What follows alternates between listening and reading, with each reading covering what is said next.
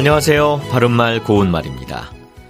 우리 속담에 과물전 망신은 모과가 시킨다라는 말이 있습니다.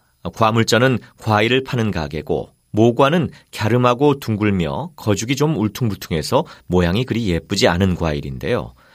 먹음직스러워 보이지 않는 모양의 모과가 과물전에 있는 다른 과일에까지 영향을 줄 수 있기 때문인지 이 속담은 어리석고 못난 사람이 저뿐만 아니라 같은 물이나 주변의 여러 사람까지 망신시키는 것을 비유적으로 이루는 말이죠. 이와 비슷한 뜻의 속담으로 어물전 망신은 꼴뚜기가 시킨다 같은 것도 있습니다. 꼴뚜기는 오징어와 비슷하게 생겼지만 크기가 훨씬 작고 식재료로 활용할 때에는 주로 젓갈을 담가서 꼴뚜기 젓으로 만들어 먹습니다.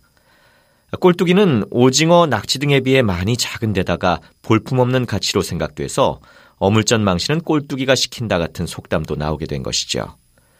그런데 영양면에서 보면 콜레스테롤 수치를 낮춰주는 타우린이 풍부해서 성인병 등의 예방에 좋고 또 식감이 부드러워서 소화도 잘 되기 때문에 볶거나 구워서 먹기도 하니까 요즘은 꼴뚜기의 가치에 대한 평가가 조금 나아졌다고도 합니다.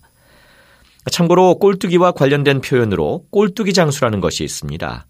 이것은 물론 꼴뚜기를 파는 사람을 가리키기도 하지만 비유적으로 쓰이면 재산이나 미천 따위를 모두 없애고 어렵게 사는 사람을 뜻하기도 합니다. 바른말 고운말 아나운서 이규봉이었습니다.